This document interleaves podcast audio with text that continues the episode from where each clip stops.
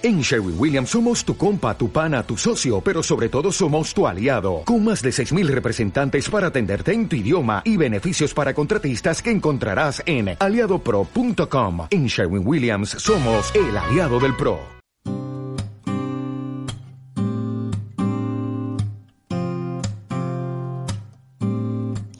I got this feeling inside my bones. It goes electric wavy when I turn it on. All through my city, all through my home. Estás escuchando Minutos Previos con Leonor Ariño. I got that thing, my eyes up off it, moving so phenomenally. You gon' like the way we rock it, so don't stop. Under the lights when everything goes. Nowhere to hide when I'm getting you close. When we move where you already know. Just imagine, just imagine, just imagine. Periodista de profesión y copiloto por afición. En un principio, porque nuestro invitado de hoy pasó de contar el Dakar desde fuera a vivirlo desde dentro. Él es Nacho Salvador y dice que existe la fiebre del Dakar y aunque hayas pasado la peor experiencia de tu vida, vuelves a repetirlo. Nacho corría el Dakar porque, cito textualmente, le encanta navegar. Oh, it's something magical. Hola Nacho, muy buenas tardes. Hola. ¿Cómo? Buenas tardes, ¿cómo estás? Muchísimas gracias por atendernos al otro lado del teléfono, que hoy echamos en falta tener a alguien más en la mesa, pero bueno, encantadísimas tanto Lara como yo de, de tenerte aquí al otro lado del teléfono y pues eso, muchísimas gracias por cedernos un ratito de tu tiempo. Nada, muchas gracias a vosotras. Hola Nacho, muchísimas gracias. Gracias. Lara, un, un día más, son las siete de la tarde y estamos aquí en Minutos Previos con una entrevista más. ¿Cómo te sientes? Pues súper contenta porque además, como hacía ya una semana que nos veía, ya os echaba de menos a todos, así que nada, aquí a seguir adelante y a hablar un poquito con Nacho sobre el Dakar. Oye Nacho, en tu currículum, ¿qué dices primero? ¿Que eres eh, copiloto, es copiloto o periodista? Hombre, yo siempre digo que soy periodista, lo primero. Lo de copiloto fue ya hace unos años y fue un poco por casualidad y es verdad que llegué a ser copiloto profesional, pero fue todo un poco por porque fue surgiendo la cosa. Es decir, yo no no no, no lo busqué nunca, surgió, me, me salió así. Sí, hablaremos un poquito más tarde de eso porque te vino, no que de repente uno de tus amigos te llamó y bueno, te metiste, te embarcaste en esa aventura, pero bueno, más adelante hablaremos de eso. Eh, tus inicios, si no me equivoco, tu afición eh, a los coches, al motor, viene dada porque tu padre eh, trabajaba en la radio y hacía un programa sobre motor. Sí, eso no sé cómo lo sabes, pero es verdad que mi padre hacía un programa sobre... Me parece que se llamaba Operación Retorno, en Radio Popular, lo que ahora es la COPE, y, y traía, como se tenían que documentar, traía revistas de coches y yo me las empapaba. Y me gustaba mucho, y ya con los años le eché morro y había un programa todavía en Radio Popular de motor. Yo tenía dieciséis años, le llamé, le dije que quería colaborar, y así me metí un poquillo en el en el mundillo y ya de ahí para adelante empecé a trabajar en una revista y así pues a, hasta ahora. ¿Y llegaste a competir en algo de motor, motos, coches? Lo, uni- lo único que he hecho ha sido eh, hacer el Campeonato de España de, de todo terreno, siempre como, como copiloto. He participado en alguna competición, las veinticuatro horas Ford, cosas ya para, para periodistas, pero como competición de motor eh, eh, federado, Eh, siempre siempre ha sido como, como copiloto. Sí, vamos, pero desde pequeñito, o sea, cuando eras pequeño, al final eh, el motor solo lo empapabas por la parte como hobby, ¿no?, de, de tu padre, de estar trabajando en la, en, en la radio. Claro, yo empecé a correr con treinta y muchos años, si ya no era un chaval. Y sí, todo fue porque me llamó Miguel Prieto, que era un piloto muy conocido en Dakar, y me dijo, Nacho, llevas toda la vida en esto, nunca has corrido, ¿por qué no te vienes conmigo a correr una carrera? Y así empezó todo. Y la parte periodística, ¿cómo surge eso? Porque ahora eh, lo que comentabas de, de tu amigo lo hablaremos más tarde, pero eso, la, la parte periodística también te viene por parte de tu padre, claro. Sí, claro, al final eh, a mí me gustaba mucho el motor, me gustaba la competición y una forma de, de, de estar en este mundillo era a través de, de la parte periodística de las, de las revistas. Y entonces, pues yo empecé como, realmente como empecé fue como fotógrafo, yo estudié fotografía. Empecé como fotógrafo y estuve un par de años como fotógrafo y un día me tuve que ir a una carrera y el reactor se puso malo y me pidieron que escribiera yo la crónica, y yo nunca, no había escrito nada en mi vida. Y, y la escribí, les gustó mucho, y a la siguiente carrera, claro, ya se ahorraban costes, y me, eso ahora se hace mucho, pero entonces también se hacía, ahorraban el mandar a una persona, y ya empecé a, a escribir, y ya llegó un momento que tuve que decidir entre escribir y hacer fotos, y aunque hacer fotos me gustaba mucho, es verdad que escribiendo tenía más proyección, y, y dejé lo de la fotografía y me puse a, pasé a la parte redaccional. O sea que al final la vida te ha llevado por un camino que ni siquiera tú mismo eh, esperabas o, o habías querido ser eso, ¿no? Sí, a mí, a ver, a mí la gente, la gente que me conoce dice, es que tú tienes suerte. Y yo digo, a ver, suerte, es verdad que en la vida te pasan trenes. Te pasan uno, dos, diez, veinte o cien. Depende de cada persona. Pero es verdad que esos trenes hay que aprovecharlos. No solo hay que estar en el sitio, hay que saber cogerlos y hay que aprovecharlos. Y es verdad que yo he sabido aprovechar esos esos trenes, y yo me considero un afortunado porque tengo cincuenta y cinco años y llevo desde los veintiuno eh, que hice mi primer viaje a África para cubrir una carrera del Dakar, viviendo de una cosa que me apasiona, con lo cual yo realmente soy un afortunado, pero bueno, también hay que currarse un poquito. Hola Nacho, soy Lara. Eh, Hola, bueno, Lara. Eh, me gustaba mucho como decías lo de lo de la vida, de que son trenes y de cómo hay que aprovecharlos. A veces cuando tenemos un momento así complicado, parece que no que no viene nada bueno o que uno no está para que venga nada nuevo. Y como tú decías, eh, por lo que me comentaba, tanto la parte periodística como incluso la parte del Dakar han sido imprevistos. O sea, yo me he dejado llevar por el momento, he fluido un poco con el momento y he sacado lo positivo de ese momento. Así claro, que y, muy bueno. Y saber eso. Esperar tu momento, que eso también es importante. Las, hay un hay un dicho africano que, que nosotros en las carreras de allí, cuando vamos allí en las carreras lo usamos mucho, que es la prisa mata. Eso y es, es que cuando, cuando haces las cosas con mucha prisa, al final te dejas cosas por, por el camino. Es mejor hacer las cosas eh, un poco despacio, o aquello de sentarte a esperar que pase la puerta de tu enemigo, el, la, el cadáver de tu enemigo por la puerta. Hay que ser un poco paciente, y con paciencia y con tesón pues se consiguen muchas cosas. Esa es mi filosofía de vida. Eso es, el dejarnos un poco llevar y evitar el controlarlo todo o tenerlo todo bajo control hace que podamos fluir con lo que realmente nos depara la vida y con las experiencias. Me ha gustado mucho escucharte porque creo que, que bueno que todo fluyó y que fue, fue algo muy bueno, que pudiéramos conseguirlo. Yo aquí, no, no sé si estoy en lo cierto, ¿no? Pero eh, hay que dejarse llevar, pero creo que también hay muchas veces que trabajar en ello, ¿no? Porque, por ejemplo, lo que él comentaba, que en una carrera estaba de fotógrafo y le dijeron que hiciese la crónica, la crónica, pues él probablemente a lo mejor podría haber dicho que no, que no se atrevía, pero sin embargo él, pues, supo coger ese tren, ¿no? Y esa oportunidad, o sea, él también dijo de, pues, pues sí, y mira lo que pasó después, ¿no? De, de coger la, esa oportunidad. Sí, al final tienes que aprovechar un poco las, las oportunidades y... y... Hombre, también es verdad que para todo tienes que tener una cierta facilidad. Yo es verdad que sé que tengo facilidad para escribir, porque se me da, si siempre se me ha dado bien, eh, porque sí. Igual que tenía fácil, que eso lo descubrí cuando empecé a correr, que tenía, me gustaba mucho lo del tema de los mapas, había sido Boy Scout, me gustaba mucho lo del campo, pero no sabía que tenía facilidad para orientarme. Y, y es verdad que tengo mucha facilidad. Y si he pasado por un sitio... Eh, lo recuerdo sin tener que, que mirar un mapa o utilizar un, un G P S. Tengo mucha facilidad, se me, se me da muy bien, y cuando lo probé me encantó, y por eso estuve unos cuantos años eh, corriendo, porque me encantaba el, el tema de la navegación del copilotaje, me gustaba muchísimo, era muy divertido. Sí, y adentrándonos en lo que estás diciendo, decimos que eres periodista y que habías ido varias veces, ¿no?, a, a cubrir eh, eventos deportivos de, de, de este rango, y de repente te ves dentro de, de una carrera. Ahora contaremos qué sucede en esa primera carrera, porque he leído por ahí que algo sucede, pero fue bueno... Fue muy duro, fue muy duro, sí. Sí, que, ¿qué se te ocurre cuando, qué te pasa por la cabeza cuando de repente te dicen de, oye, pues te vienes conmigo? Pues a ver, es que Miguel Prieto era un tío que acababa de terminar segundo en el Dakar, era un tío súper conocido, y yo pensé, es que verás cómo, como lo haga mal, le arruinó la carrera a este hombre. Y yo se lo dije, digo, Miguel, con toda la confianza, que yo nunca he hecho esto.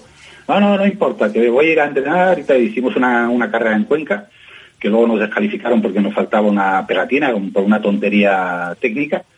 Y, y la verdad es que hicimos pocos kilómetros, pero pero bien, muy bien. Y luego ya, eh, a final de año, me llamó otro amigo y me dijo, oye, has corrido con Miguel, pero no has conseguido acabar la carrera porque no corres conmigo. Y corrí con él, y ya con esa, con ese, que era Manolo Plaza, con él ya sí hice tres Dakares. De ahí ya sí surgió un, un, una carrera deportiva más amplia, porque el otro fue un pispás. Que luego, en mi primer Dakar, en algunos sitios, ganamos a Miguel Prieto, y, y venía y le decía a Manolo, pues esto no vale porque a Nacho lo descubrí yo, decía Miguel. Es, es muy buena gente, Miguel.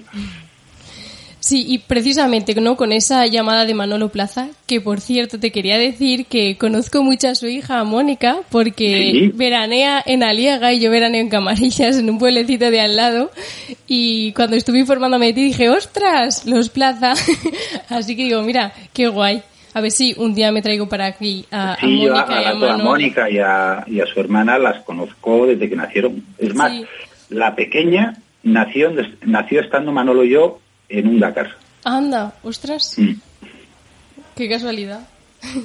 Y bueno, eso, la llamada de Manolo Plaza para irte al Dakar. O sea, pasas de ser un aficionado, ¿no?, y un empedernido del motor a de repente verte eh, en el Dakar. ¿Cómo es esa llamada? No, hicimos... Hicimos una, una carrera con un Suzuki, no se dio mal, y entonces al año siguiente había una carrera en Portugal y su copiloto habitual no podía, y ya me monté con él y la hicimos. Eh, no se dio mal, luego vino la Baja Aragón, que aquí en, en Zaragoza, que era el Campeonato del Mundo, una carrera muy importante. Que quedasteis terceros, por cierto. Y la verdad es que compene- compenetramos muy bien y, y hicimos terceros, terceros... Después de, dentro del coche, eh, cambiar toda la estrategia que nos habían puesto los, los... Sobre la marcha cambiamos toda la estrategia los franceses, que nos querían asesinar.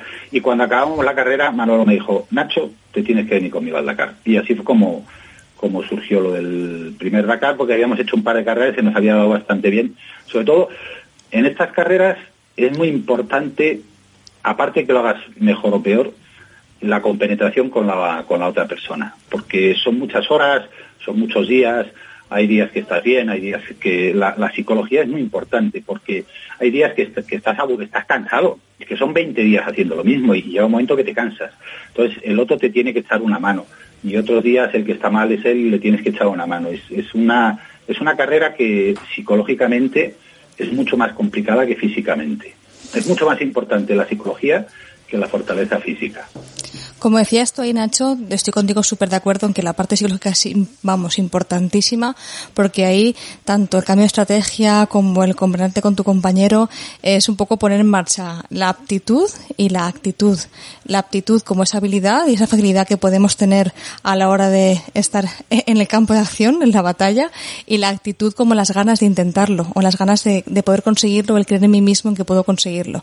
Entonces, ahí muy bueno, como decías, esa parte tan importante a nivel mental para mantener la concentración y para seguir adelante ante todo. No, no, pase, es fundamental, es que si no te hundes. Es que hay muchos días Eso que te es. preguntas ¿qué, qué narices hago yo aquí? Porque es que es muy largo, que son, son etapas muy largas, te pasan muchas cosas, sufres mucho, hace mucho calor, duermes mal, son es, es una carrera que, a ver, está pensada para eso, para llevarte un poco al límite.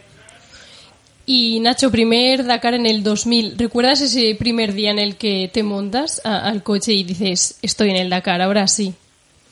Sí, pues la verdad es que ese año fue un año raro, porque fue el año, no sé si os acordáis, en el año dos mil había el efecto dos mil de los ordenadores y había miedo a que todos los G P S se parasen por un no sé qué problema había con los ordenadores, que los G P S pensaban que se iban a parar.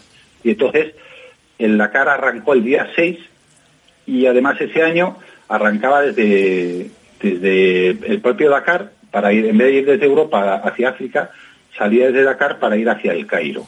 Y entonces no había una, siempre hay una etapa prólogo que te, que te haces un poco al coche, a las, y ahí no, directamente salimos a, a correr una, una etapa de verdad de no sé si eran cuatrocientos kilómetros.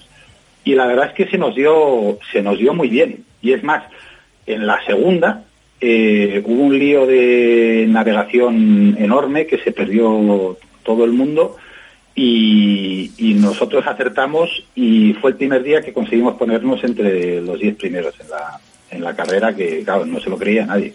La verdad es que se nos salió, desde el principio nos salió muy bien. Pero también es verdad que veníamos de correr juntos el Campeonato de España y estábamos bastante compenetrados, que eso es importante.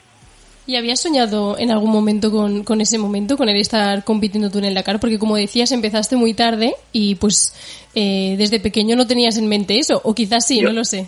Yo desde pequeño, yo la primera vez que vi el Dakar, yo dije, yo tengo que ir a esto, porque es que desde pequeño es que era como, era una obsesión, porque es que lo veía, es que era una carrera genial, porque al final el, el Dakar no solo es una, no es una carrera, o por lo menos antes cuando se hacía en África no solo era una carrera, era también una aventura, era también un viaje, conocías un montón de sitios, eh, conocías un montón de gente, era, era una cosa distinta, y a mí eso me, me llamaba mucho la atención, y desde pequeño, es más, de pequeño organizaba con mis amigos un rally Dakar de Scalestric y lo hacíamos todos los años y nos lo pasábamos genial coincidiendo con el con el Dakar, porque es que era es que todos queríamos ir al, al Dakar.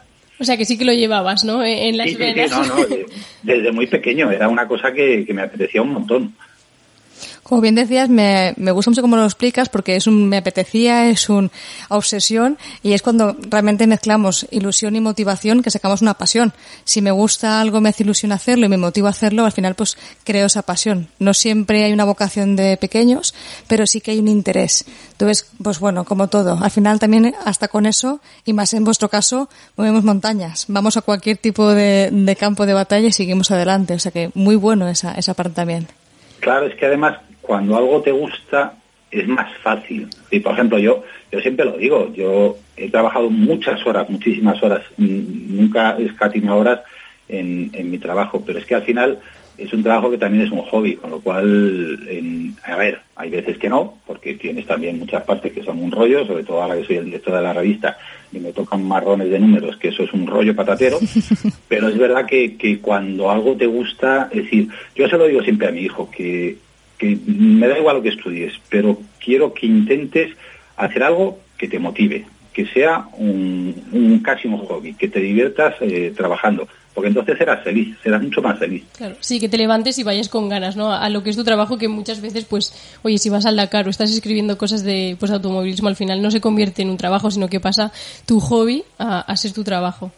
Claro, es, es, es, es que es así, es que es tal cual. Sí, al final es mucho más fácil, te levantas con, con otra ilusión, no es de, uff, que otra vez lunes, otra vez a trabajar. Sí. No, es, es otra cosa, es, es distinto. Oye. Por eso decía al principio que yo reconozco que soy un afortunado. Sí, sin duda. Y ojalá podamos seguir tus pasos, vamos, porque lo que decíais, yo también sueño con, con ir al Dakar y digo, jolín, pues ojalá me pase un día como a Nacho y empiece a cubrir Dakar si de, a Dakar si de repente pues me vea corriendo. Ojalá, a ver si me oye alguien. No, Nacho, y oye, que tienes muchas aventuras que, que luego hablaremos de ellas, que las he leído por ahí, pero así a grandes rasgos, en rasgos generales, ¿qué significa el Dakar para ti? Pues el Dakar significa, sobre todo, haber cumplido un sueño y haber vivido un montón de experiencias en las que sobre todo te das cuenta que tus límites están muchísimo más allá de lo que nunca habías pensado. Pues si piensas, ¿puedo llegar hasta este punto? Pues no, pues llegas a ese punto y todavía llegas a otro y llegas a otro más. Y, y, y que sobre todo eh, el coco es muy importante. Un, el, el cuarto año que fui al Dakar, que ya fui como profesional, me contrataron para, para ir con Mar Blázquez, que venía de los rallies, y, y nunca había hecho nada de esto. Y cuando viene alguien de los rallies, al principio les cuesta un poco adaptarse. Y con las dunas tuvimos bastantes problemas ese año, tantos problemas que nos atascamos millones de veces y yo perdí diez kilos a base de darle a la pala, que se dice pronto, diez kilos. ¿En esos veinte cuando, días? Sí, perdí diez kilos. Y, y lo llevas porque estás fuerte de coco, porque es que había momentos que es que te veías en mitad de la nada, con el coche atascado en un sitio plano, que es lo peor que te puede pasar, quedarte atascado en un sitio plano porque no, no hay forma de, de, de empujarlo. Y, y era desesperante, y decías, venga, no pasa nada, venga, otra y otra. Y, y la verdad es que acaba el día y dices, bueno, lo bueno es que al final las cosas malas las conviertes en anécdotas y todo te parece divertido. Y entonces vas pasando días y dices, mira, pues lo he hecho, pues pues ya solo quedan diecinueve días, o, o todavía quedan diecinueve días. Tienes muchos momentos, vives muchos momentos distintos. Pero bueno, la verdad es que lo vas llevando y si aguantas de cabeza, el, el cuerpo aguanta y yo no soy ningún Tarzán, ni soy un deportista nato, ni, ni nada. Es decir, eh, en, en este caso era más por tema cabeza que por tener una preparación física de, de gimnasta. Hablas mucho de, de la preparación psicológica y de tener bien el coco, como tú dices. ¿Tú ibas preparado? ¿Se, se prepara uno psicológicamente para ir al Dakar? A ver, lo, lo que sí hacíamos era nos, nos preparábamos un poco con, con métodos caseros, porque yo, yo sé que hay preparadores psicológicos para estas cosas, pero yo nunca he estado en un equipo que tuviera eso. Entonces utilizas métodos caseros en los que en el día a día te llevas al límite eh, para... para aprender a romper los ritmos. Por ejemplo, eh, te quedas toda una noche sin dormir haciendo algo. Para eso venían, por ejemplo, muy bien las, las consolas, porque juegas, juegas a la consola que te permite mantener la concentración como si estuvieras en una carrera. Sí. Entonces, al día siguiente tienes una, una reunión importante en el trabajo y vas sin dormir. Y tienes que mantener toda la atención y mantener todos, tu, to, toda la mente muy alerta para poder estar atento a esa reunión. Pero eso lo vas haciendo poco a poco. Y aprendes, sobre todo, a romper los ritmos, porque es una cosa que te pasa mucho en el, en el Dakar, que no, no todo es cuadriculado. Llega un momento que se te, se te estropea todo y, y tienes que improvisar mucho. Entonces, si, si no estás preparado para improvisar o no estás preparado para, de pronto, hacer una cosa que te exige concentración, estando dos días sin dormir, pues eh, te cuesta mucho más. Y, y así, de manera chapucera, nos preparábamos un poco para... para eso, para hacer cosas sin dormir, eh, para cogerte el coche a las cuatro de la mañana, vete a Cuenca y vuelve y vuélvete a acostar, cosas así, que al final es un poco lo que haces ahí. Aunque decías, Nacho, que es una forma muy muy casera de prepararlo, sí me gusta mucho que lo llegaras a hacer así, con la videoconsola o con lo que realmente pudiéramos encontrar en ese momento a mano, porque al final la idea es que reproduzcamos las sensaciones, la sensación de miedo, la sensación de no llegar, la sensación de pérdida del control, la sensación de que posiblemente con esto igual decaiga, es lo que hace que luego cuando las experimente otra vez en el Dakar, las conozca. Entonces, al verlas de frente es como que puedo con ellas. Entonces, me ha gustado mucho porque no es profesional, pero da igual. Al final, la preparación también hace que tú creas que puedes hacerlo y que al final esos límites los puedas trasvasar. Y realmente es muy sí, importante sí, sí, esa sí, confianza. Se trata de, pues claro, si de pronto no no no, lo ha, no te ha pasado nunca, pues es como más... Entonces era, era chapucero, pero yo creo que funcionaba, creo, no lo sé. Igual lo habría hecho igual sin, sin hacer todas esas cosas y, y habría tenido una vida más ordenada, pero bueno, también era divertido. Pero yo creo que, Lara, de, corrígeme si me equivoco, pero creo que de esto hablamos todos los programas, que al final es la visualización, ¿no? En ponerte ante esas situaciones que probablemente me vayan a pasar y entonces la, las trabajo, las cuido tanto físicamente, ¿no? Porque el no dormir, pues al final también es trabajo psicológico, pero también físico.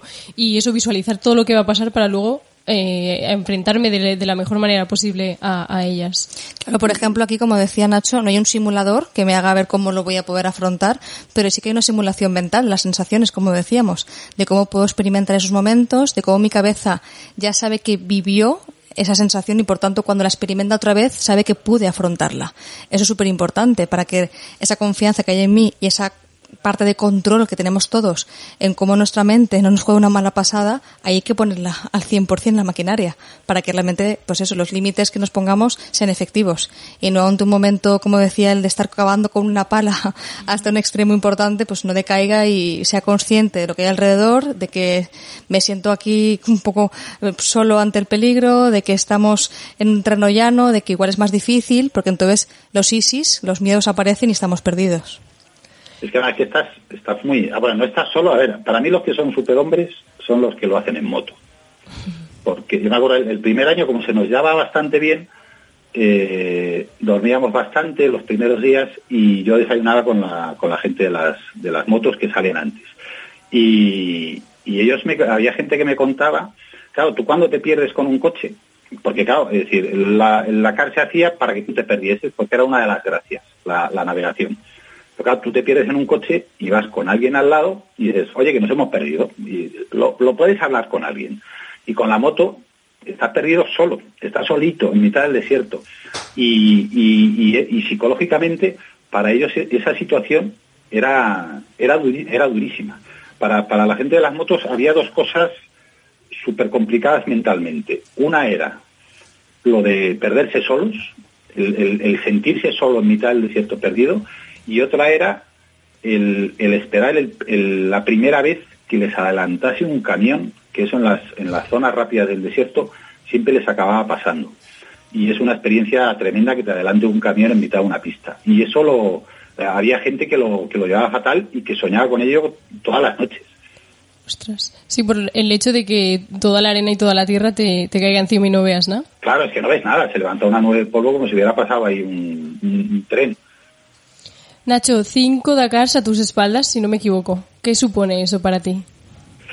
Bueno, pues pues eso, sobre todo, pues mira, ahora, eh, ahora sobre todo, que es una cosa, que es una gran experiencia y que, y que puedes contar y que puedes compartir con, con los demás, porque al final has, has, has tenido un montón de vivencias buenas, la mayoría, y algunas muy malas, y que, y que son, en el fondo, al final son todas eh, sensacionales. Yo la verdad es que con muchos momentos malos, algunos malísimos, eh, volvería a hacer los cinco sin pensarlo.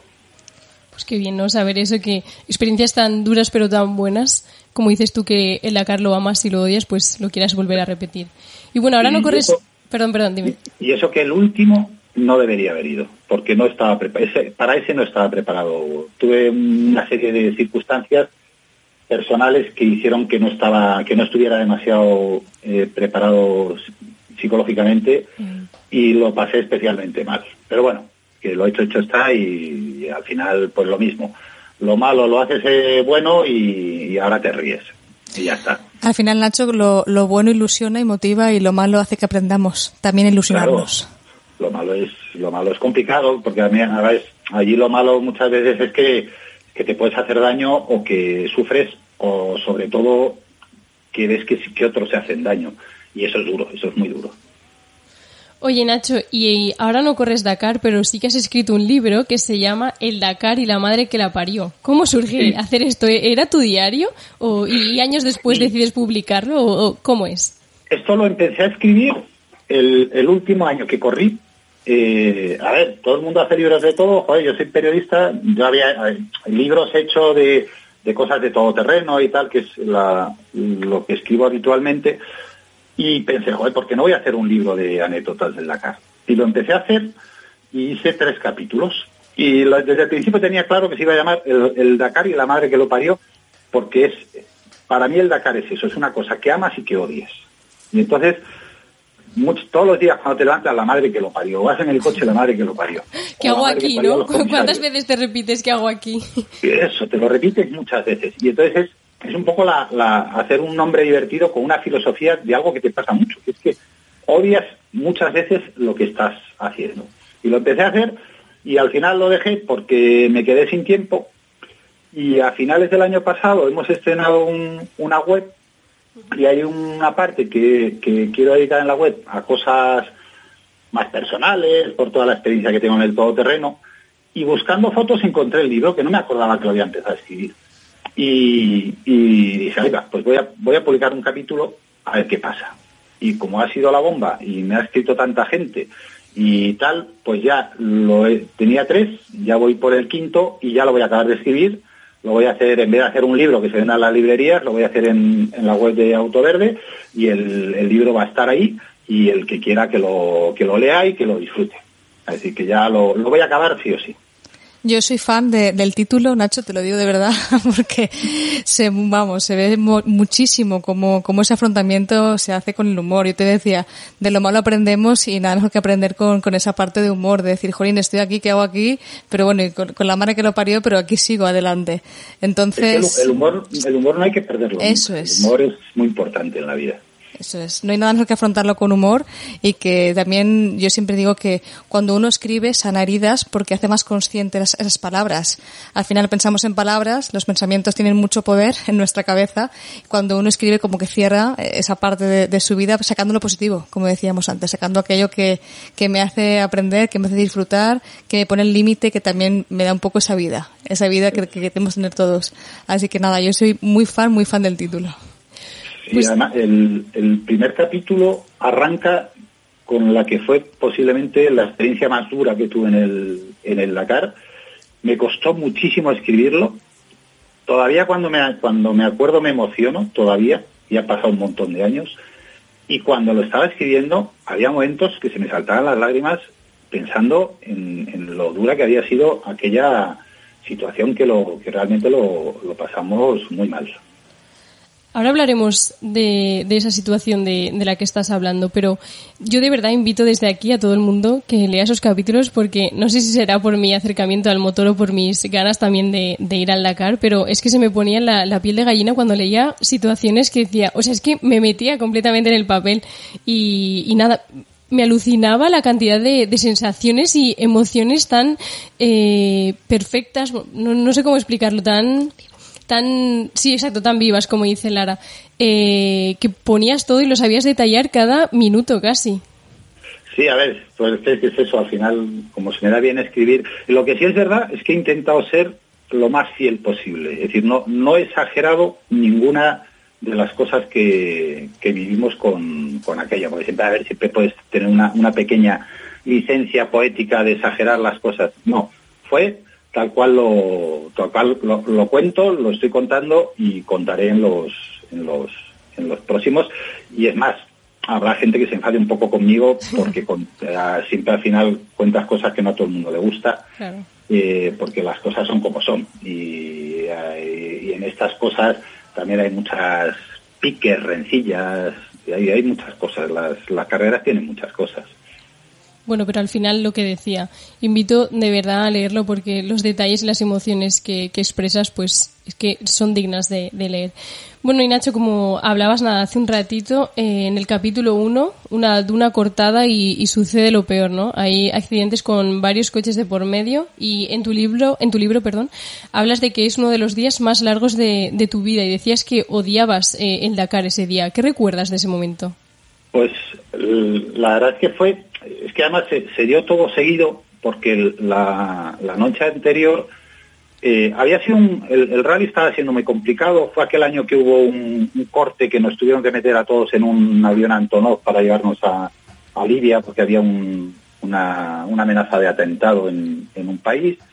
Nosotros habíamos tenido un problema mecánico, habíamos estado tres días viviendo con una tribu en Burkina Faso, es decir, todo se había dado muy mal. Y llegó una noche que, que la etapa se había dado bien y estuvimos súper a gusto con Miguel Prieto, con aquel que corrí mi primera carrera, con su copiloto, que era un francés, y con dos amigos portuguesos, Carlos Sousa y Joao Lut, y estuvimos cenando los, los, los seis, estas cenas distendidas, muy divertidas, nos reímos mucho y tal, y al día siguiente salimos a correr. Había una luna cortada que no tenía que haber estado ahí, fue un poco culpa nuestra por porque en el en el Dakar lo que haces muchas veces buscas el camino más corto y te sales de la pista. Y aquí cogimos unas dunas que había a la derecha de la pista porque se iba más deprisa por ahí. La última duna cortada era como un octavo piso y los que iban primero saltaron. Y saltaron y se pegaron un, un galletón de la leche. Nosotros tuvimos suerte, nos avisó un helicóptero y cuando llegamos aquello parecía una chatarrería. Y las cuatro personas con las que habíamos cenado estaban ahí eh, tiradas en el suelo. Y yo vi a Miguel y cuando le vi, me vino a la cabeza un accidente que había habido hacía muchos años, que habían salido disparados por el, por el cristal y se habían matado. Y pensé que Miguel estaba muerto.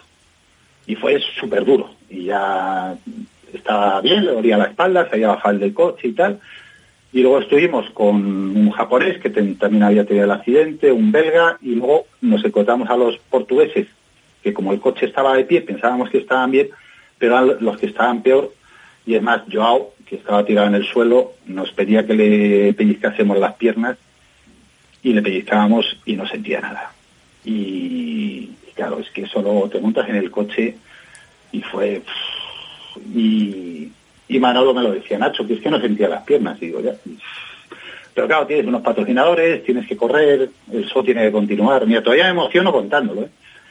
Y, y ese día fue súper largo, súper largo. Es más, me acuerdo que me llamaron de varias televisiones, como habíamos, habíamos sido testigos de varias televisiones para contarlo.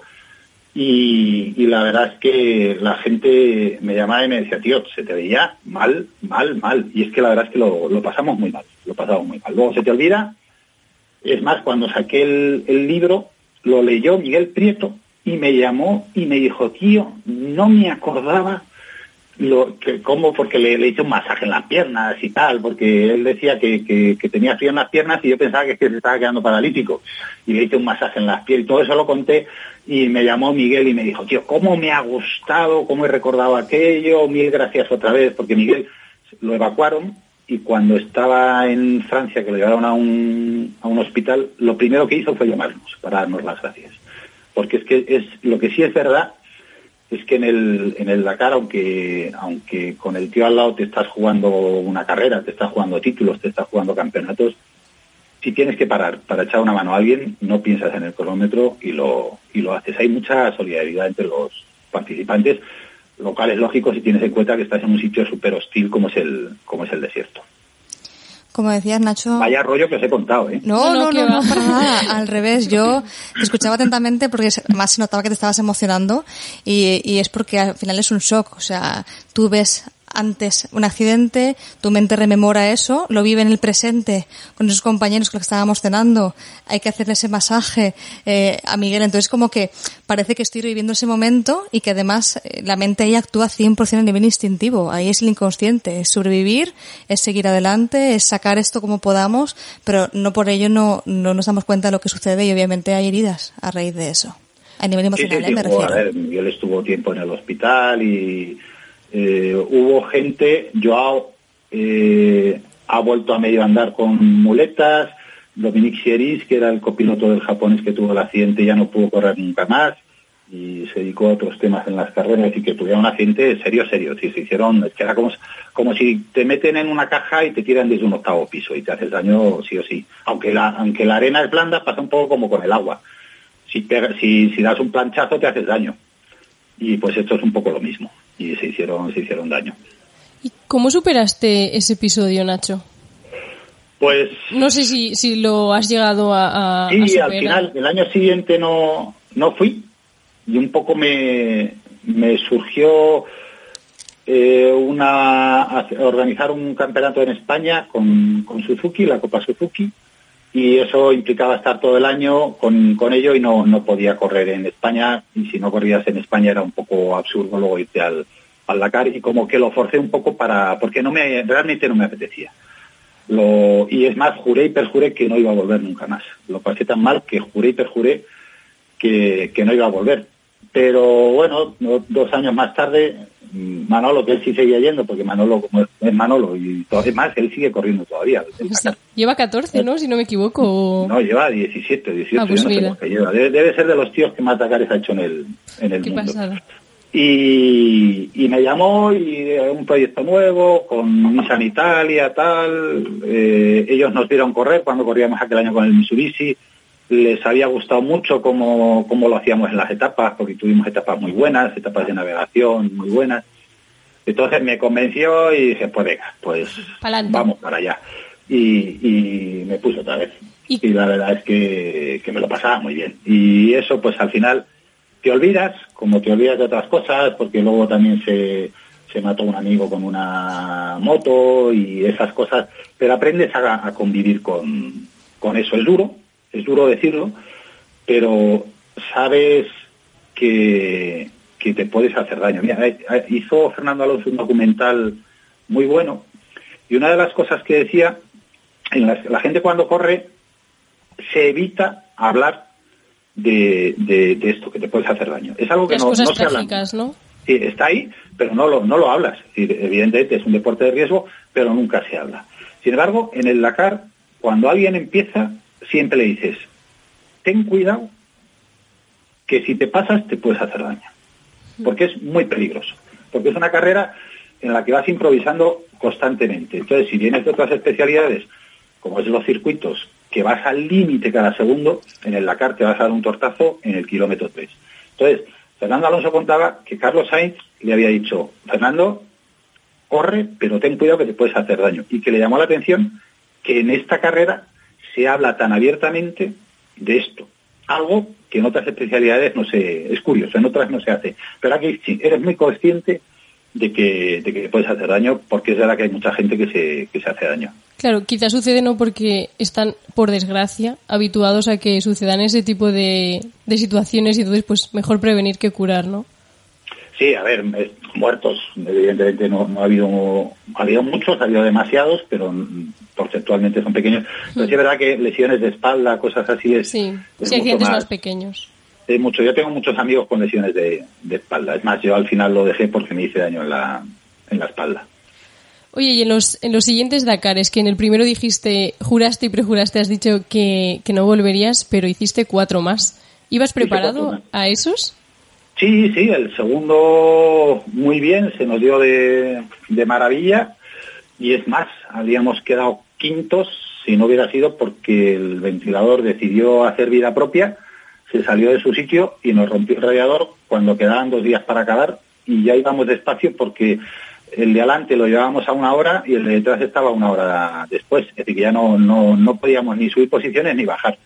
Y teníamos asegurado el quinto puesto, íbamos despacito. Eh, lo más difícil era un, un sitio que lo, se llama el Paso de Nega, que es un sitio súper complicado de encontrar en, en Mauritania. Lo habíamos encontrado la primera, habíamos pasado bien, y nada más pasarlo, se saltó el radiador, se saltó el ventilador, rompió el, el, el radiador, y allí nos quedamos tirados. El tercero duramos muy poco, porque era un proyecto muy joven que salió un, un poco mal y rompimos el... El cuarto día se, se paró el coche y allí nos quedamos en la frontera entre Libia y Túnez.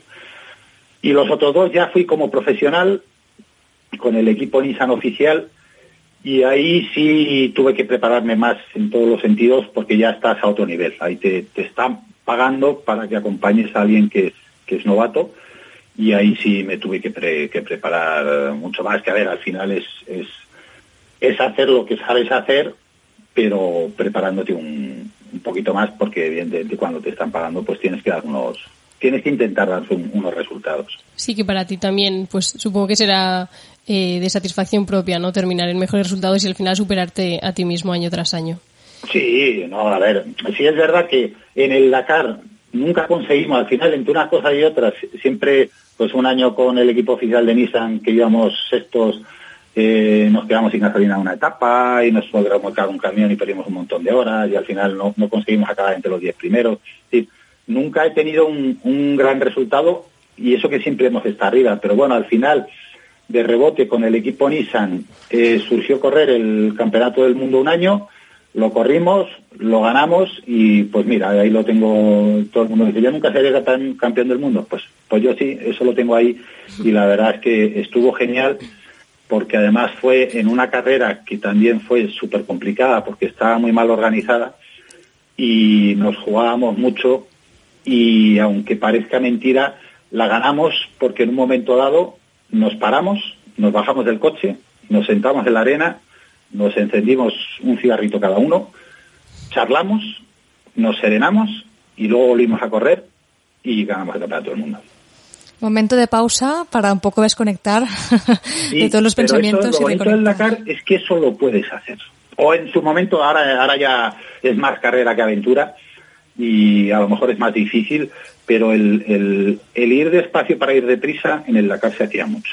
Y en aquel momento que era eh, el, el libro de ruta estaba muy mal hecho, era imposible encontrar los, los caminos, nos estábamos volviendo locos y paramos, nos serenamos, y nos salió un día perfecto después y, y ganamos. Tú antes nos decías, Nacho, que bueno, aquella frase eh, de África que, que bueno, que la prisa mata. Yo siempre digo que el miedo es, es el camino, y creo que va por ahí. Es decir, bueno, pues hay una presión, estamos en Nissan y ya no es lo mismo. Vamos a hacer una parada para que ese miedo lo podamos usar en nuestro beneficio, esa presión, y sigamos adelante. Creo que lo cumplimos a la perfección en ese momento. Sí, yo creo que el, el, el miedo, es decir, por ejemplo, una de las cosas más complicadas en este tipo de carreras son las dunas. Las dunas son peligrosas porque todas son distintas, la mayoría cortan, puedes dar un salto a hacerte daño. Entonces, las dunas, al principio, por ejemplo, la gente que viene de los circuitos o de los rallies se les da muy mal porque les da miedo, porque se atascan mucho. Entonces, yo lo digo siempre, con porque yo hago luego muchos cursos de... de, de he sido monitor en muchos cursos de conducción en dunas. Uh-huh. Les tienes que perder el miedo, pero jamás el respeto, porque si les pierdes el respeto es cuando te haces daño. Pero no puedes ir con miedo. Si te tienes, tienes que aprender a quitarte ese miedo a las dunas, aprender a disfrutarlas, porque es muy divertido conducir en dunas, pero ojo, no te pases y le pierdas el respeto, porque es cuando te haces daño.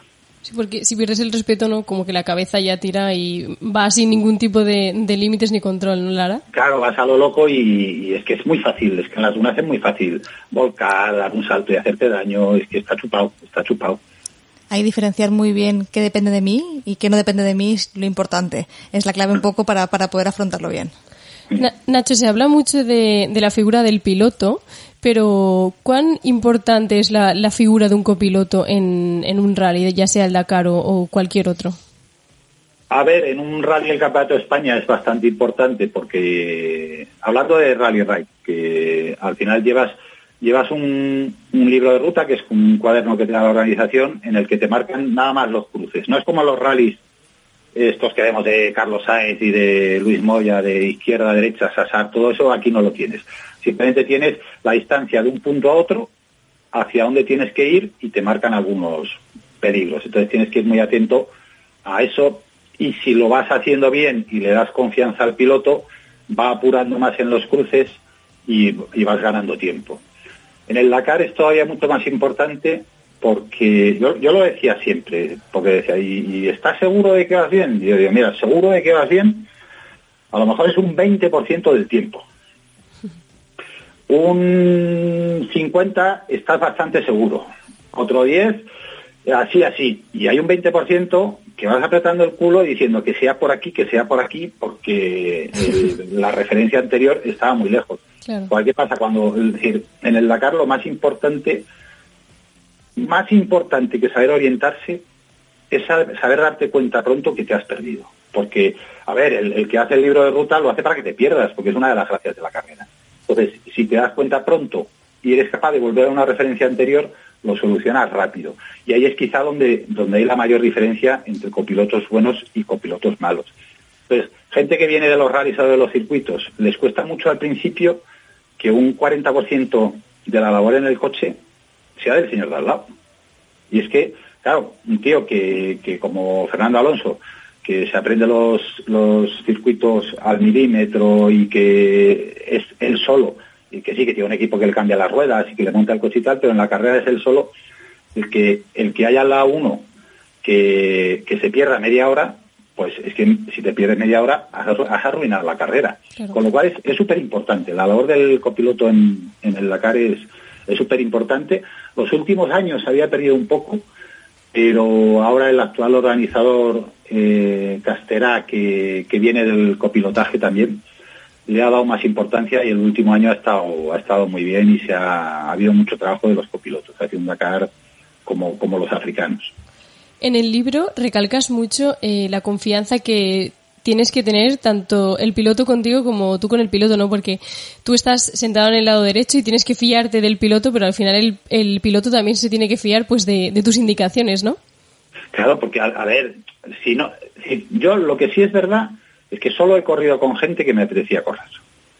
No, no, porque hay gente que se junta con cualquiera y es que yo eso se lo digo, a ver, es que un día... Te, Te, te, como no sabes ni cómo conduce ni, ni, ni lo que hace. Entonces tú tienes que tener confianza en la persona que, que lleva el coche. A ver, yo reconozco, yo soy muy miedoso de ir de copiloto por la calle con, con, con alguien, porque al final soy, me, me da, si vas muy deprisa, reconozco que soy miedoso. Lo que pasa es que en las carreras, entre que llevas unas barras, que cuando te pones el casco, yo no sé si es que te aprietan las neuronas, que, que se te va el, el cerebro. Y sobre todo hay que miedo, tienes tantas... ¿no? Sí, pero tienes tantas cosas que hacer que no tienes tiempo de tener miedo. Tantas que yo, hay una cosa que hablaba siempre con quien corría, es si nos vamos a chocar, avísame porque yo no estoy mirando. Y me preparo. Claro.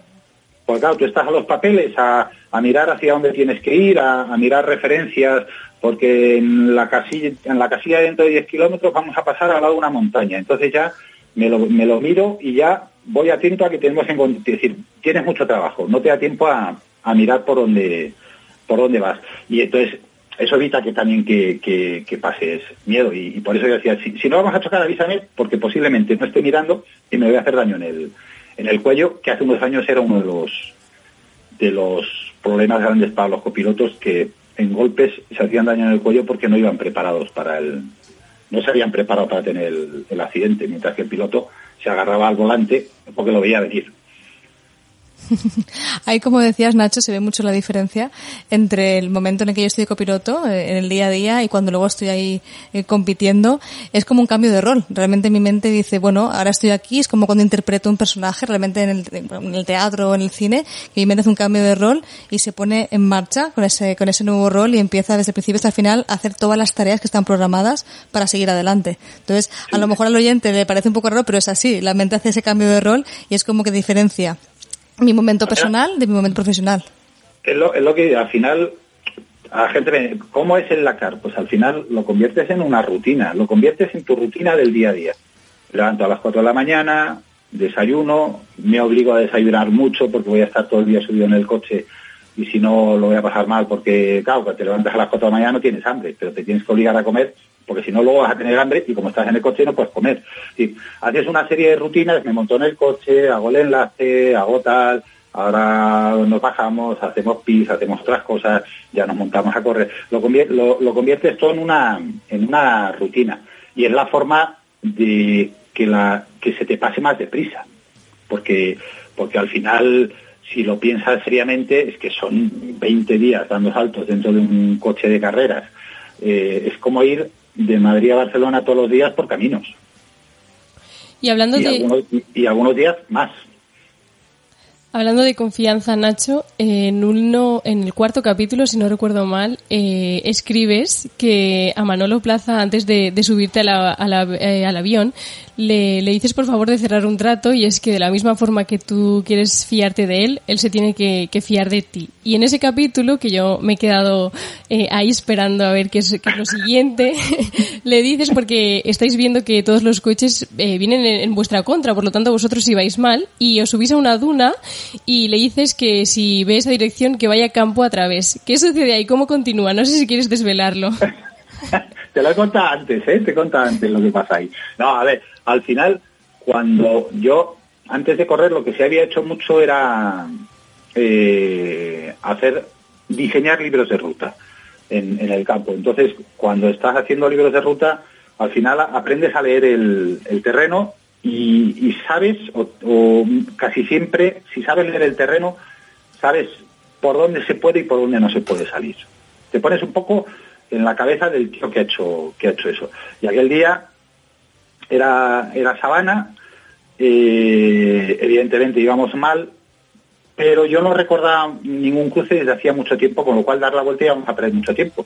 Entonces, yo antes de montar en el avión, le dije a Manolo, porque Manolo, el año anterior, habían entrado en las dunas, se habían quedado atascados todos, Manolo se quedó el primero y se paró por miedo a perderse. Y claro, yo le digo, yo le dije, si a mí me pasa eso, me muero. Si, si tú te paras por miedo a perderte, entonces le dije... En el Dakar, que lo más fácil es perderte, ¿no? Ya, pero que pero que es que estoy para eso. Entonces claro. Yo le dije, vamos a hacer un trato. Si yo te digo una cosa, la tienes que cumplir. Porque yo no te voy a decir cómo conduces. Y Manolo me miraba, ah, vale, vale. Digo, no, vale, vale, no. Me quieres tirar la mano. Y me la dio y... Entonces, en ese momento... Yo vi la situación y pensé, creo que podemos sacar rédito de esto, y si no lo sacamos, pues no pasa nada, me tiré un poco a la piscina. Entonces, había un sitio que estaba un poco más elevado, y le dije, párate ahí. Miré a la izquierda, era un río de, de piedras que era imposible que tuviera salida, y a la derecha se veía toda la sabana. Como era imposible que la pista buena fuera hacia las piedras, tenía que ir a la derecha sí o sí. Y entonces, eh, ahí lo que haces es, como aquello es todo plano, no hay ningún obstáculo, le dije a Manolo, tira para allá y tenemos que cortar la pista. Y pero previamente le dije, ¿te acuerdas de la conversación del aeropuerto? Es que en, en los coches, parece mentira, en los coches de carreras te da tiempo a hablar muchas cosas. ¿Te acuerdas de la conversación del aeropuerto? Sí, sí, sí, pues ahora es cuando tienes que... Y claro, se quedó blanco. Y... Pues te recuerdo este trato, ¿no? Y esta mano que, que sellamos. Se quedó blanco. Y nada, la verdad es que encontramos la pista... Porque, es más, cuando ya llevábamos como la mitad, vi polvo, que eso es señal de que vas bien. Y debían ser los que habían dado la vuelta que volvían por el otro lado. Y, y ya llegamos a la pista y, y nos pusimos de los muy, muy, muy adelante, de los primeros, primeros, primeros. Pero la, la faena fue que llegando a la meta se nos paró el coche diez minutos y aún así quedamos décimos. Pero vamos, la, la gente, como que los que nos habían visto que no dábamos la vuelta, como que alucinaban un poco y entonces, oye, ¿cómo lo habéis hecho? Y tal, pues mira, porque somos muy listos y la verdad que salió muy bien, salió muy bien. Pues menos mal, que, que confío los... en ti, sí. Y Nacho, sí. ya para, para terminar, que se nos echa el tiempo encima, antes tú mismo lo hablabas, pero me gustaría recalcarlo, la solidaridad, ¿no?, que existe en el Dakar. Bueno, importante ser solidario en este tipo de, de aventuras. Claro, es que al final estás en un sitio... A ver, ahora está ahora está, ahora está reglamentado y está escrito, porque eh, ahora llevas en el coche un G P S que controla todo lo que haces. Y, por ejemplo, si, si tienes una deceleración muy fuerte, te llaman desde París y hablan contigo con un micrófono que hay dentro del... del ahora está todo muy controlado. Pero y, y si te paras a ayudar a alguien, vas a la dirección de carrera y dices, he parado a ayudar a tal participante, lo miran en el G P S y te descuentan este tiempo. Pero eso antes no existía. Y pero es verdad que la gente la gente se paraba, porque es que al final... Eh, hoy se ha hecho daño otro, pero mañana te puedes hacer daño tú. Sí. Y yo me acuerdo, por ejemplo, entre los de las motos, cuando encontraban a alguien que se había hecho daño, paraba uno, se quedaba con él, activaba la baliza y cuando venía otro se iban dando, se iban dando el palito. Era una norma no escrita, que entonces llegaba otro, este se iba, se quedaba al siguiente, así hasta que venían los el, el helicóptero con los... con los médicos. Pero es verdad que en ese momento no piensas en estoy perdiendo tiempo, tal. A ver, también es verdad que en estas situaciones hay gente que aprovecha y saca rédito, pero bueno... Eh, bueno, una hablan, minoría, ¿no? Eh, sí, una minoría, y ellos, eh, si su conciencia les permite hacer esas cosas, yeah. pues pues ellos ellos verán. Pero es verdad que en líneas generales la gente se... Es muy solidaria y, y ayuda a los demás. Sí, bueno, Nacho, pues muchísimas gracias. Lo, lo tenemos que cerrar ya aquí y qué buen mensaje, ¿no?, este último de que, por suerte, la mayoría de, de las personas ayuda, es solidario, porque como tú decías, hoy me pasa a mí y mañana te pasa a ti o, o viceversa. Eso es, un poco más esa compenetración entre todos y no una competición como claro. tal. Nacho, pues muchísimas gracias y nada, nos eh, ha sido un placer estar escuchándote, aunque sea eh, al otro lado del teléfono, y pues ojalá, ¿no?, como tú decías, volvamos a, a verte eh, en un Dakar de nuevo. Venga, pues muchas gracias a vosotros. La verdad es que lo, lo he pasado muy bien.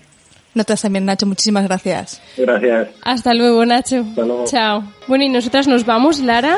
Y nada, nos vemos la semana que viene otra vez, el lunes a las siete, a las ocho de la tarde, perdón, que antes me he equivocado también. De ocho a nueve de la tarde. Exacto, a las ocho de la tarde aquí en Soul Radio Live, en Minutos Previos. Chao a todos. Hasta luego.